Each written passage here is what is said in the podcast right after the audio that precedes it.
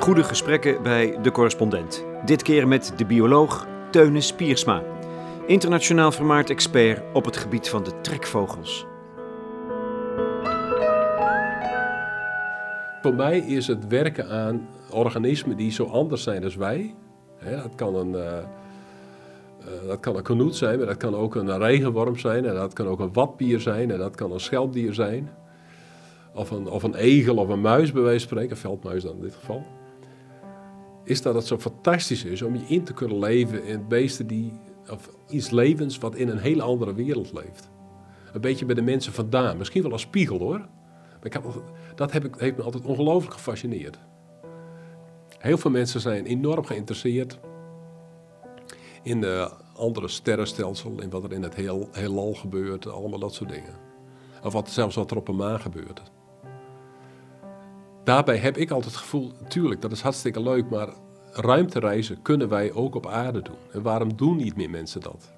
Waarbij ik dan denk, als we dat meer zouden doen, ruimtereizen door de ogen van andere organismen die op diezelfde aardbol zitten, maar de wereld totaal anders beleven, of een beetje totaal anders, of hè, dat is alle gradiënten zijn mogelijk. Als we dat wat meer zouden doen, dan zouden we onze aardbol, waar we met enorm aan vastzitten, meer dan we denken op dit moment, dat hele Marsgereis, dat is volgens mij een totale fantasie. Als we dat meer zouden doen, dan zouden we die aarde meer omhelzen en op waarde schatten.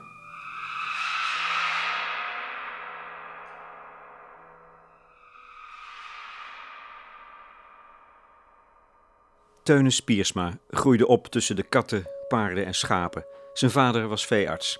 Het was zijn droom, een echte jongensdroom om zeebioloog te worden. Nu zit hij op een klein kantoortje in het NIOS. Dat is het eerbiedwaardige Koninklijke Nederlandse Instituut voor Onderzoek der Zee op Texel. Als opvolger notabene van de man die hij vroeger zo bewonderde. Het is op een steenworp afstand van de veerboot naar het vasteland. Het is druilerig, miserig weer. Alleen in de verte zijn nog een paar trekvogels waar te nemen die de wadden aandoen. Halverwege een lange, lange reis. Ik ben dan gevallen voor de kanoet, zou je kunnen zeggen. Uh, een beest met een zeer uitgesproken lange afstand trekgedrag. Dat is heel mooi. Namelijk, hoeveel keer, over hoeveel duizend kilometer praat je? Nou ja, deze beesten die vliegen dan 10.000 uh, tussen de broedgebieden en de overwinningsgebieden. Maar je hebt ook knoeten ondersoorten, andere ondersoorten, die vliegen 17.000 kilometer. Dus het kan nog gekker als de beesten waar ik op dat moment mee bezig was. Dat is, dat, maar dat is toch een van je fascinaties, denk ik? Het vermogen ja, dus waarom, om... In godsnaam, waarom zou je... Hè, waarom doe je dat? Waarom maak je het leven zo moeilijk? Piersma is inmiddels zelf een soort trekvogel geworden, invliegend, uitvliegend. Hij is net terug van een bezoek aan Australië voor vijf weken. Een paar dagen later zal hij alweer vertrekken naar Guinea-Bissau, data verzamelen, gegevens vergelijken. Verschillende trekroutes over de hele wereld naast elkaar leggen. De biologen zijn er inmiddels achter dat het treksysteem niet eens zo oud is. Pakweg 18.000 jaar, de laatste ijstijd. Maar je hebt bij het onderzoek wel met heel veel verschillende gegevens te maken. En dan heb je natuurlijk of dan heb je daar overheen nog het fenomeen dat de wereld nu zo verschrikkelijk snel verandert. Politiek, sociaal, economisch gezien, maar ook ecologisch gaat het op het ogenblik heel erg hard. Is het een neergang in jouw ogen? Nou ja, dat is helaas wel zo. Het is niet zo heel veel uh, vrolijkheid te melden, inderdaad, omdat al die. Uh, de, de, hoeveelheid areaal uh, voor het meeste van die soorten, omdat mensen gewoon overal zitten en daar dingen met dat land doen. Ja, dat is ongelooflijk aan inkrimpen. Dus de meeste populaties, daar gaat het niet zo goed mee. Tegelijkertijd kan het ook best anders volgens mij. Dat is ook... oh ja, hoe dan? Nou, als wij, als wij iets meer... als wij ons daar meer rekenschap voor zouden geven... ons handelen daar een klein beetje ten dienste van zouden stellen. Dan zouden we er zelf beter worden. Dan worden die vogels ook uh, er heel veel beter van. En voorbeelden zijn er eigenlijk ook wel weer genoeg. Uh, een voorbeeld is bijvoorbeeld de Waddenzee, waar althans de afgelopen tien jaar een beweging is geweest om dat gebied voorzichtiger te beheren. En daar zie je onmiddellijk, zie je daar ook de respons van die vogels. Die reageren, reageren daar onmiddellijk bij. Dus de enige knoetenondersoort die op dit moment stabiel is, is uh, uitgerekend de ondersoort die bij ons overwintert. Ja, dat is wel eens anders geweest, maar dat is nu zo. Dus dan zie je ook dat als je wat omzichtiger met de wereld omgaat, dat dat onmiddellijk voor die vogels ook goed is. En het leuke daarvan is dat het voor ons ook weer veel beter is. Want? Uh, we waren bezig om die, die, uh, die, die Waddenzee ecologisch totaal uit te putten. Je kunt er wel een uh, soort intensieve boerenakker van maken. Waarbij je alles naar je eigen hand probeert te zetten en alles maar uitsloopt, zeg maar. Uiteindelijk zie je, heb je dan een systeem dat inderdaad afhankelijk is van de hoeveelheid fosfaten die je zelf in het water brengt. In plaats van dat je de ecologische processen gebruikt. Uiteindelijk maak je zo'n gebied gewoon kapot. Je maakt veel meer kapot, want je maakt ook de basis voor rijke mosselbanken en, en kapot, die ons juist moeten helpen om te reageren op de zeespiegelrijzing. Dus voor Nederland is het veel beter, voor de, voor de gemiddelde burger, jij en ik, is het veel beter om voorzichtig met die vogels te, te zijn. En eigenlijk zie ik dat overal terug.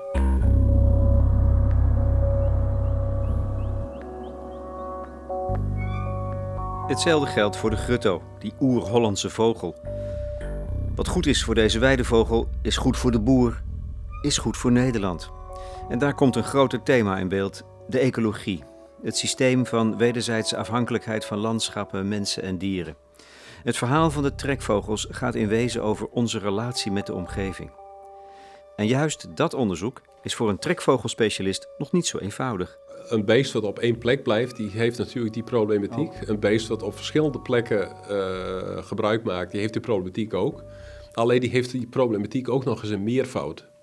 Dus het wordt ineens heel globaal, letterlijk. En dat heeft me altijd enorm aangesproken. Dus je moet iets weten van wat er gebeurt op de toendra. Je moet iets weten wat er gebeurt hier in de Waddenzee. Je moet weten wat er zich afspeelt uh, in West-Afrika. En dan moet je ook nog snappen hoe dat beest dat allemaal combineert in zijn levenscycli. Of misschien wel in zijn hoofd. Of misschien wel uh, als hele groep in hun hoofden. Dat, dat, dat is allemaal uh, mogelijk. En de vraag waarom ze dit doen, dat blijkt uh, niet zo'n hele goede vraag. Want die is te moeilijk namelijk. Ja. Dus dat is, een, dat is een vraag die heeft een historische dimensie, die heeft een, een, een dimensie van nu, die heeft een beslissingsdimensie en eigenlijk heb ik het geluk gehad dat ik uh, de afgelopen 30 jaar een aantal van die dimensies heb kunnen exploreren. En dat maakt dat, we, dat, je, dat je nu kom je in een moment dat je ook kunt proberen om die uh, gedachtenlijnen weer bij elkaar te brengen. Maar komt er dan al een begin van een antwoord op die slechte vraag? Van waarom doen de kanoeten dat dan in dit geval? Ja, dat komt uh, zeker. Dat is, dat is maar dan moet ik dat dus splitsen uit een aantal, uh, in een aantal elementen natuurlijk. Maar voedsel, daar komt het neer. Dat is voor mensen zo, dat is voor dieren zo, en dat is voor kanoeten zo. Is ongelooflijk belangrijk als een primaire drijver van hun bewegingen. Dus er moet voor ze tevreden zijn.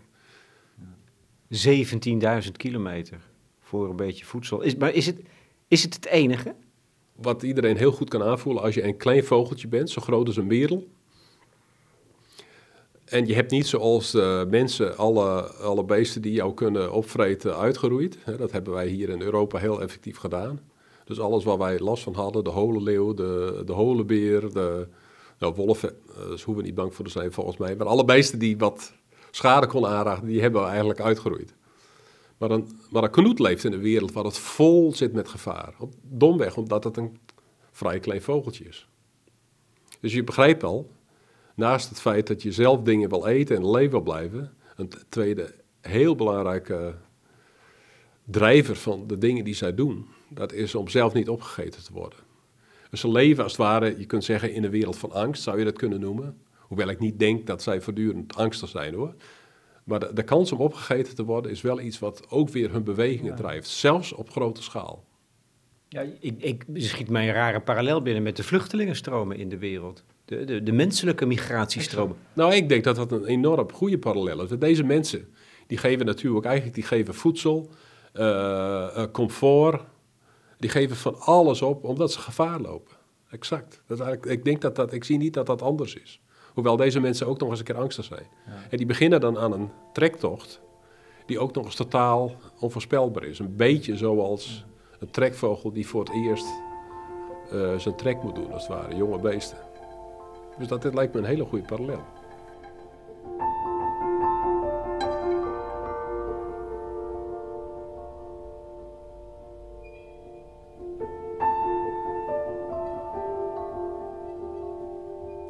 Je hebt een, een verrukkelijk boek geschreven over je liefde voor, je passie zelfs voor de zwaluwen. Ja.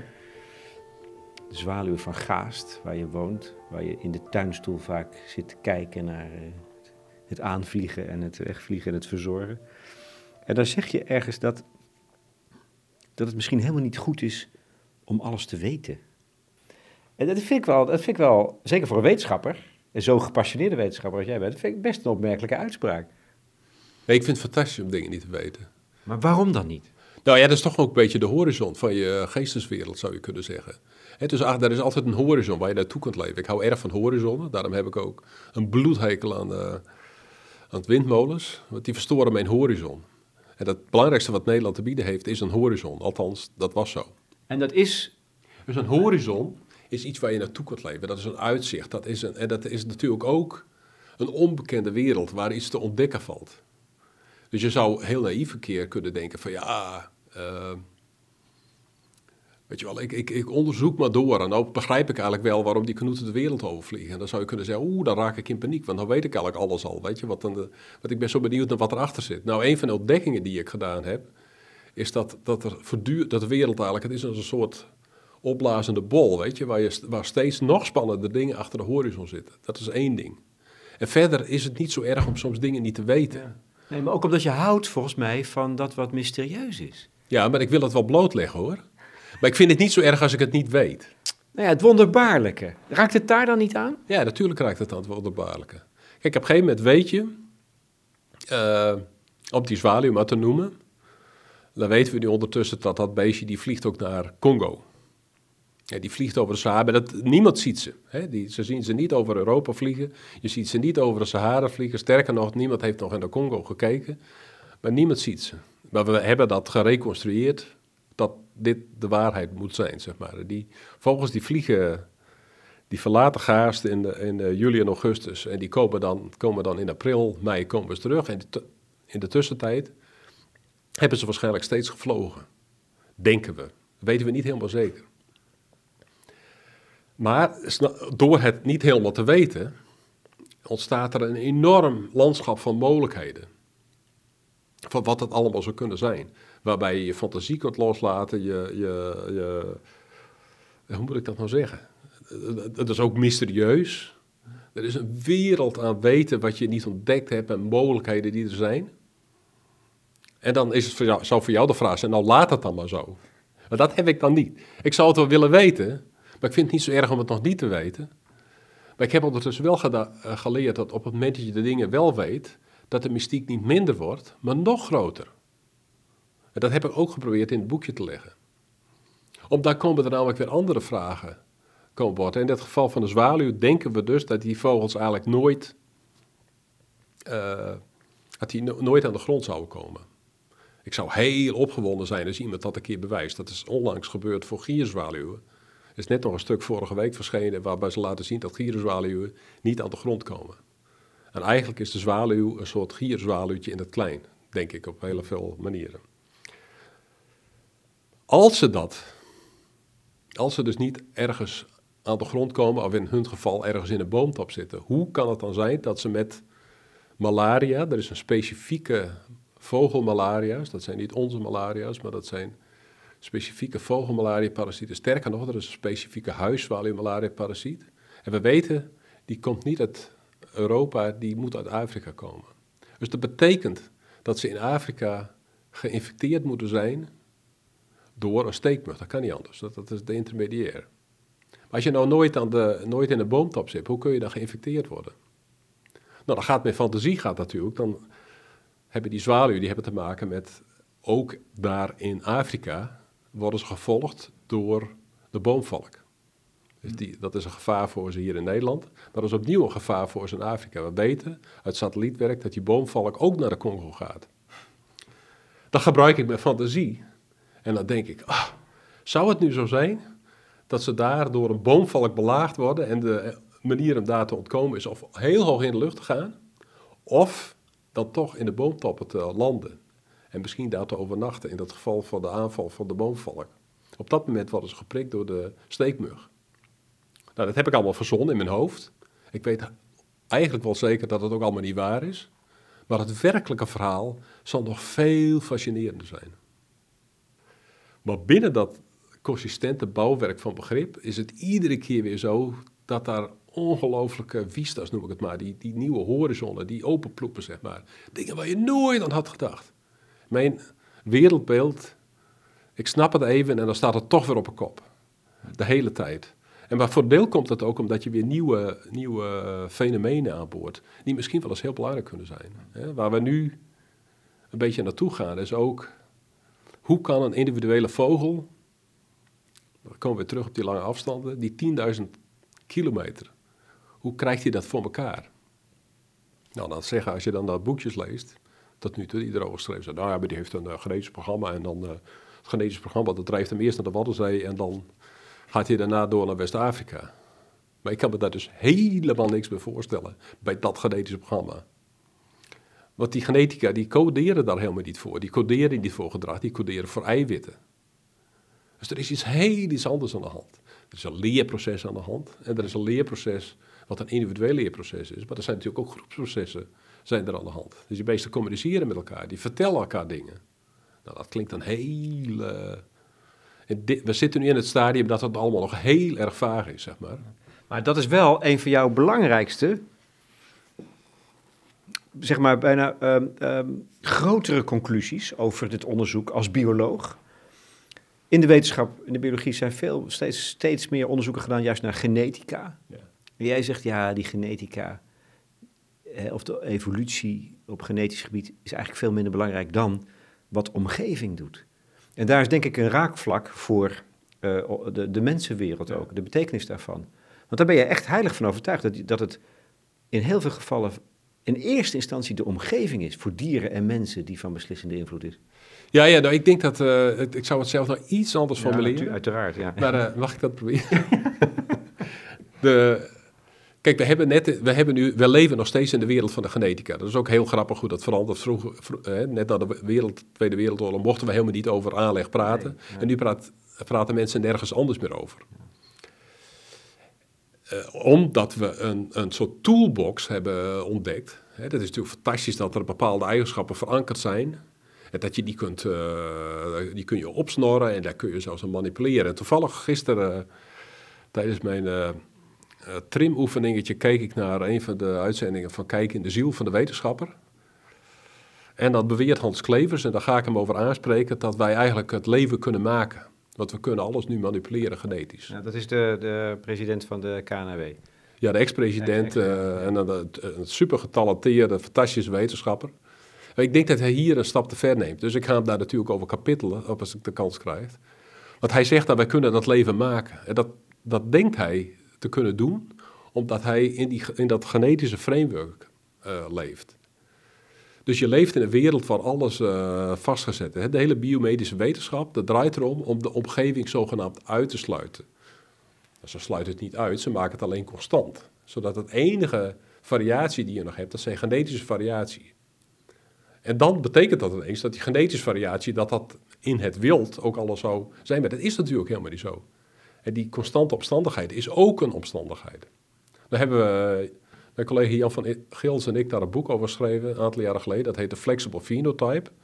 En het verhaal daar is, is dat je een lichaam, een lijf, nooit onafhankelijk van zijn omgeving kan zien. Alles in jouw lijf, in jouw hoofd, in jouw darmen, in jouw spieren is een functie van de omgeving en de manier waarop je je beweegt, wat je eet, met wie je praat, enzovoort, enzovoort. Dus, we, dus, dus er is een enorm continuum tussen een lijf en de omgeving. Dat is gewoon. En wij hebben die eigenlijk, de wetenschap, die genetische wetenschap, of de aandacht voor de genetica, heeft die relatie verbroken. Nou, kijk, Darwin heeft hem eigenlijk. Het is gesodemieter is begonnen met Darwin. Darwin die heeft iets. Uh, Darwin heeft eigenlijk gezegd, jongens, om, om verder te komen, dat heeft hij zo niet gezegd nee. hoor, maar eigenlijk komt het daar nu achteraf gezien op neer. De grote bijdrage van Darwin is geweest dat hij het organisme gescheiden heeft van omgeving. Dat was belangrijk, want het werd zo'n zootje. je, hebt, je hebt eigenschappen van het lichaam, dat werd uiteindelijk uh, het DNA, het genoom, waar al die eigenschappen zogenaamd vast zouden liggen. En je hebt een omgeving die eruit werkt. En wat hebben de evolutiebiologen bedacht? We hebben genetische variabel, uh, variatie en die wordt geselecteerd door de omgeving. Maar je snapt wel, de omgeving is een zeef en je hebt genetische variatie, die komt een mutatie. Het is een zuiverend genetisch proces. Maar ze staan helemaal los van elkaar. Dus de, Bij Darwin? In het beeld van Darwin. Ja. En dat heeft ons geen wind aangelegd, want de ontdekking van het genoom is natuurlijk fantastisch. Want je hoort mij niet zeggen dat de genetica niet belangrijk is. Ik vind het ook fantastisch. Wij doen ook een heleboel genetica, althans genoomstudies, juist om reconstructies over het verleden te doen.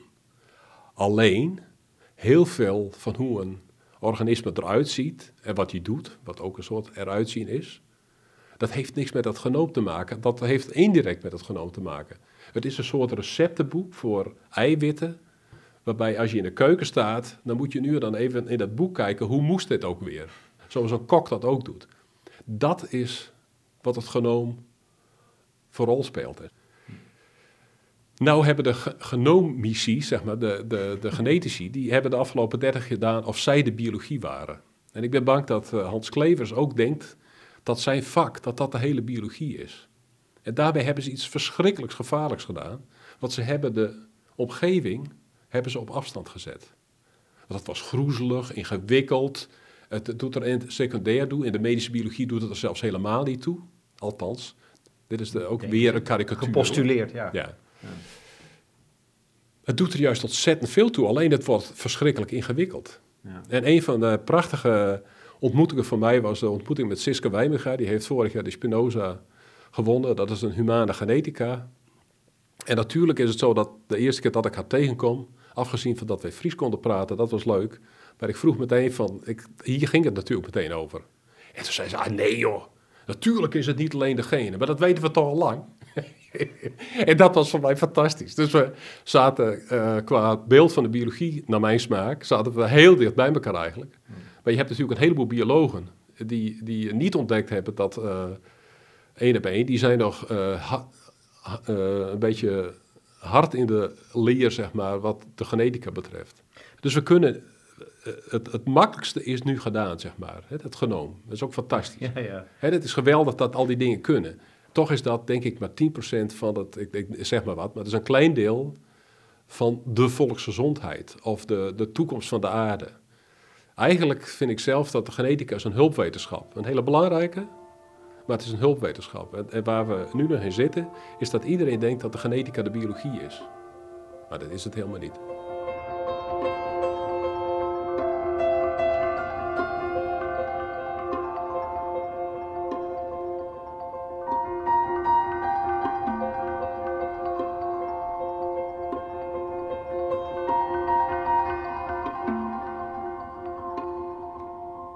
Teune Spiersma, onder andere ook hoogleraar in Groningen, won in 2014 de prestigieuze Spinoza-premie, ook wel de Nederlandse Nobelprijs genoemd.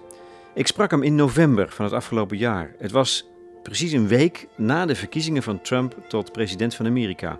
Een schok, ook voor de biologen en de ecologen wereldwijd. Ja, ik zit, het is, uh, ben er natuurlijk hondberoerd uh, van. Dat, uh, ik bedoel, de man spreekt me ook niet heel erg aan. Uh, maar waar hij voor staat, dat, dat, is, uh, dat, is, dat is gewoon een ramp eigenlijk. En uh, ja, ja het, nou, dus je hoopt eigenlijk maar dat het meevalt. Maar dat is natuurlijk alles waar hij voor staat. Kijk, we hebben het net even gehad over dingen willen weten of niet willen weten. maar het, is, ik, ik, het zit natuurlijk wel zo in elkaar dat, dat als er goede kennis, goede, is natuurlijk ongelooflijk belangrijk voor onze maatschappij om op te bouwen als je in een, in een kamp zit waar dat uh, totaal ontkend wordt. Oh, hè, dat, alles wordt eigenlijk ontkend. Ook het mooie van de wetenschap wordt natuurlijk ook ontkend. Of het mooie van kennis. Want ik, ik vind dat allemaal, voor mij is dat allemaal schoonheid. Hè? Dus ik beleef een artikel ook als een, als een liedje of als een, als een uh, opera soms. Of, zo beleef ik het ook weer. Zo, zo maak ik ze ook. Het is allemaal het is mooi, het is schoonheid. Maar, inzicht en kennis ook om een maatschappij te vormen, dat is, dat is als het ware schoonheid. Ja, we hebben hier te maken met een groep mensen die alle dingen die van belang zijn voor mij in ieder geval volledig ontkent. Of het nou gaat op kennis, over de, de zorg over de duurzaamheid van de planeet, uh, je, noem, het, noem het op. Nou, dat is natuurlijk heel bedreigend. We hebben natuurlijk heel veel contact met mensen over de hele wereld en daar horen ook Amerikanen bij. Nou, die, de eerste mail die je kreeg van een postdoc die hier net vier jaar heeft gezeten, can I come back for four years? Dat is het eerste wat hij zei. En uh, dan komt er een andere mail, dat ze hoe, hoe ongelooflijk die mensen uit het lood geslagen zijn. En hoe bang ze zijn uh, met wat er gebeurt, absoluut. Heb, heb jij soms in, in dit klimaat, hè, en dat maatschappelijke klimaat, of dat maatschappelijke klimaat, moeite om je onderzoek te verdedigen? Trekvogels, waar hebben we het over? Dat idee. In het, in het, kader van het ontkennen van dingen die ertoe doen, of de schoonheid ervan te doen, of het belang ervan. Is dat zo? Ervaar je dat? Dus ik ervaar dat helemaal niet zo. Nee. Uh, Slaagt erin om, om, het, uh, om, om, je onderzoek te verdedigen? Nou, kijk, ik, ik voel mezelf ook. Uh, hoe moet ik dat nou zeggen? Ten eerste is er in Nederland. hebben we heel veel verworvenheden. waarvan ik hoop dat die ook in de toekomst verdedigd zullen worden. We hebben, er is een niet overdreven gunstig, maar een relatief gunstig onderzoeksklimaat, moet je toch constateren. En dat onderzoeksklimaat heeft mij heel veel kansen gegeven. Ik zit in een instituut uh, hier op het Nieuws die mij heel veel kansen heeft gegeven. Ik heb natuurlijk uh, mazzel gehad, ik heb wat succes gehad, dus ik heb heel veel kunnen doen. En er zijn andere mensen die dat ook hebben kunnen doen. Tegelijkertijd, zeg maar, op de werkvloer of, of in het land, en dat merk je natuurlijk in de Waddenzeegemeenschap, maar dat geldt ook op het, onder de boeren, zeg maar in Friesland, waar we aan de grutto's en aan de regenworpen werken. Ook daar, uh, ja, daar word je natuurlijk hartstikke blij mee. Maar daar is ook wel enthousiasme voor het werk. Aan de ene kant vinden ze me ongelooflijk, ik praat niet even over Friesland, een ongelooflijk vervelende klier die, die uh, helemaal niet de dingen zegt waar zij op zitten te wachten. Zeg maar hun vooroordelen. Tegelijkertijd heeft iedereen wel door dat ik niet het kwaaien in mijn hoofd heb. Dat ik ook een van hun ben. Weliswaar een heel merkwaardig geval. Maar ik ben niet, dat heeft iedereen voelt dat zo aan. Dus wat er dan op gang komt, is toch wel over het algemeen een hele mooie uh, interactie. Ik was uh, twee, drie dagen geleden was ik bij een oude, was bij een buurman van mijn moeder. En die zei meteen, uh, het, het, ging even over mijn moeder, maar toch ging het heel snel over. Hij zei meteen, nou ik ben het altijd met Insteun weer. Ik zei, maar dat hoeft ook helemaal niet. Laten we het er zo hebben, waar ben je het er niet over eens? Maar dat ging er meteen over. Dus dat is ook een, uh, iemand uit de, de boeren. Ja. Maar dan heb je tenminste een dialoog, een gesprek. Een gesprek. Maar het is nooit zo dat mijn verbazing bijna, of dat mijn opluchting, of dat mijn blijdschap, dat men dat ook niet wil. Het is altijd nieuwsgierig. Uh, breed wordt ook gezegd, ja, maar het is wel belangrijk dat deze mensen ook metingen doen. Uh, als het ware, je krijgt uh, tot op zekere hoogte, heb je zeg maar een license to be critical. Ik noem het nu maar even in het Engels, omdat het zo ja. opkomt. Dus dat is heel, uh, ja, dat is toch heel hoopgevend. En het mooie is dan ook dat, of wat, wat helpt in dit geval, is dat er met name waar de, het engagement over het boerenland, is er in Nederland toch een behoorlijk brede beweging aan ontstaan van mensen die erover inzitten, die ook naar kennis zoeken. Omdat ook uh, misschien geldt het in de medische wetenschappen met dat richten op de genetica. In het boerland uh, en de manier waarop Nederland zich als voedselproducerende natie portretteert, hebben we ook diezelfde ecologie natuurlijk totaal vergeten. De randvoorwaarden voor de productie, de mogelijkheden om met ecologie te werken in plaats van het kal te stellen, zeg maar. Ja, die zijn helemaal niet geëxploreerd. Dus er zit, er, zit ook weer enorme kans in. Dat wat heel erg uh, overweldigend was eigenlijk, het meest overweldigende van de Spinoza-prijs winnen, was dat ik overal in het dorp en, en uh, overal aangesproken werd wat het fantastisch was dat ik dat gewonnen had. En dat iedereen die Spinoza-prijs kende, dat ze het fantastisch vonden dat hier iemand uit hun directe omgeving in de wetenschap dit soort dingen kon doen. Nou, dat, was het, dat is, uh, daar kan ik jaren op uh, verder natuurlijk, dat snap je wel. Maar goed, dat, dat, dat is ook een vorm van verbonden, dan toch deel uitmaken van de gemeenschap. Hè, dus dan ben je verbonden met de anderen ja, die het niet met je eens zijn. Maar dat voel ik ook zo, ja. Ik ben natuurlijk gewoon een, uh, een, uh, een boerenjongen uit een dorp in Friesland die uh, Spinoza heeft gewonnen bij spreken en wetenschapper is geworden. Maar in de aard ja, voel ik me nog steeds die dorpsjongen.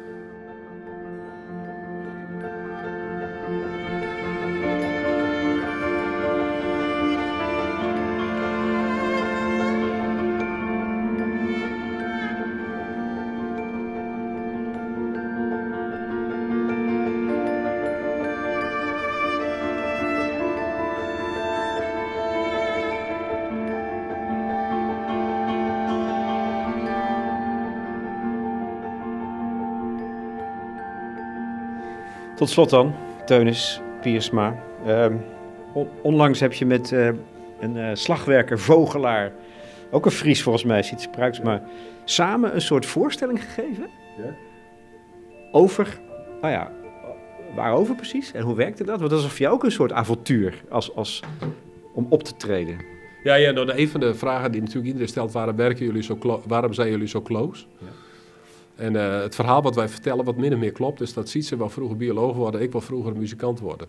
En, eh, en dat is ook werkelijk, eh, ook werkelijk waar. En we hebben elkaar gevonden wel in de, ja, de liefde voor de trekvogels, de liefde voor het open Friese land, het wat en dat soort dingen. Dus en we hebben, dus wij willen hetzelfde verhaal erover vertellen, maar we hebben andere verschillende mogelijkheden. Ja, door samen op te trekken, eh, proberen we wegen te zoeken hoe we dat verhaal samen kunnen vertellen. Het is natuurlijk complementair, een muzikant en een, en een wetenschapper. Wat voor muzikus had je willen worden? Wat, wat voor instrument bespeelde je? Oh ja, nou ja, de, ene, de grap is dan, eh, de voorstelling is dat, eh, eh, dat ik zie eruit als een muzikus, maar ik ben de bioloog. En, en Sietse ziet eruit als een bioloog, en dat is de muzikus. En aan het einde van de voorstelling dan worden de rollen niet helemaal omgedraaid, maar dan speel ik op een sax met, eh met Sietse mee. Eh, en dan eh, worden wij als het ware één. En wij worden dan ook één met de waddenwereld enzovoort, dat voor iedereen in de zaal. Dus dat is het... eh,